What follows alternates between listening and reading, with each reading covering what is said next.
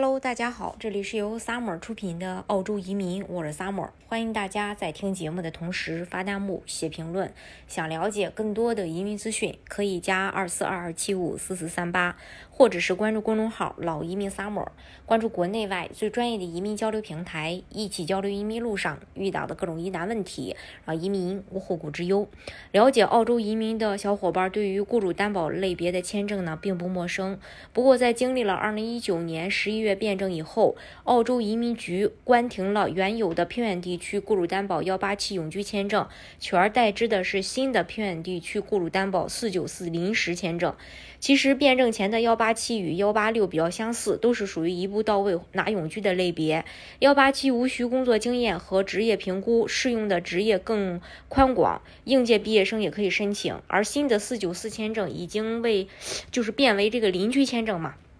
这个变化呢，也是符合澳洲移民政策的大方向。作为一位长期这个呃关注澳洲移民政策的主播呢，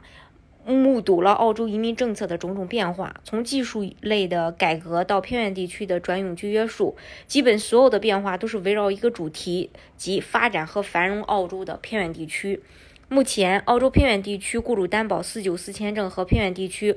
呃，担保技术移民四九幺签证都是分两步拿永居的。最终转正 PR 的要求相同，都，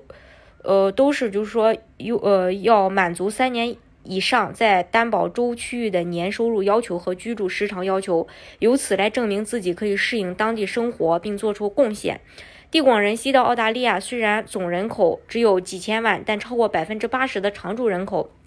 集中分布在各大沿海城市，其中悉尼和墨尔本地区的人口就接近一千万。根据澳洲对偏远地区的最新划分，悉尼、墨尔本、布里斯班的三大城市之外的地区都是偏远地区。偏远地区中包含了首都领地堪培拉、西澳首首府珀斯，还有南澳首府阿德莱德以及黄金海岸等旅游热门的城市。澳洲四九四虽然是一个为期五年的邻居，但不用限于一个雇主，只要是偏远地区区的雇主。呃，就可以，因此灵活性也很强。即使在转幺九幺永居签证过程的三年中没有完成申请，还有机会补救，有效期间也不会取消签证。这个也满足于很多用户的实际情况。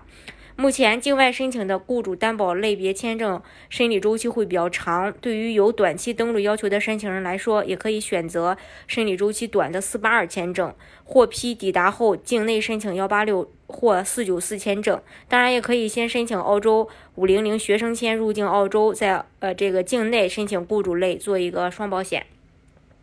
大家如果想具体了解澳洲的移民政策的话，也可以加二四二二七五四四三八，或者是关注公众号“老移民 summer”，关注国内外最专业的移民交流平台，一起交流移民路上遇到的各种疑难问题，让移民无后顾之忧。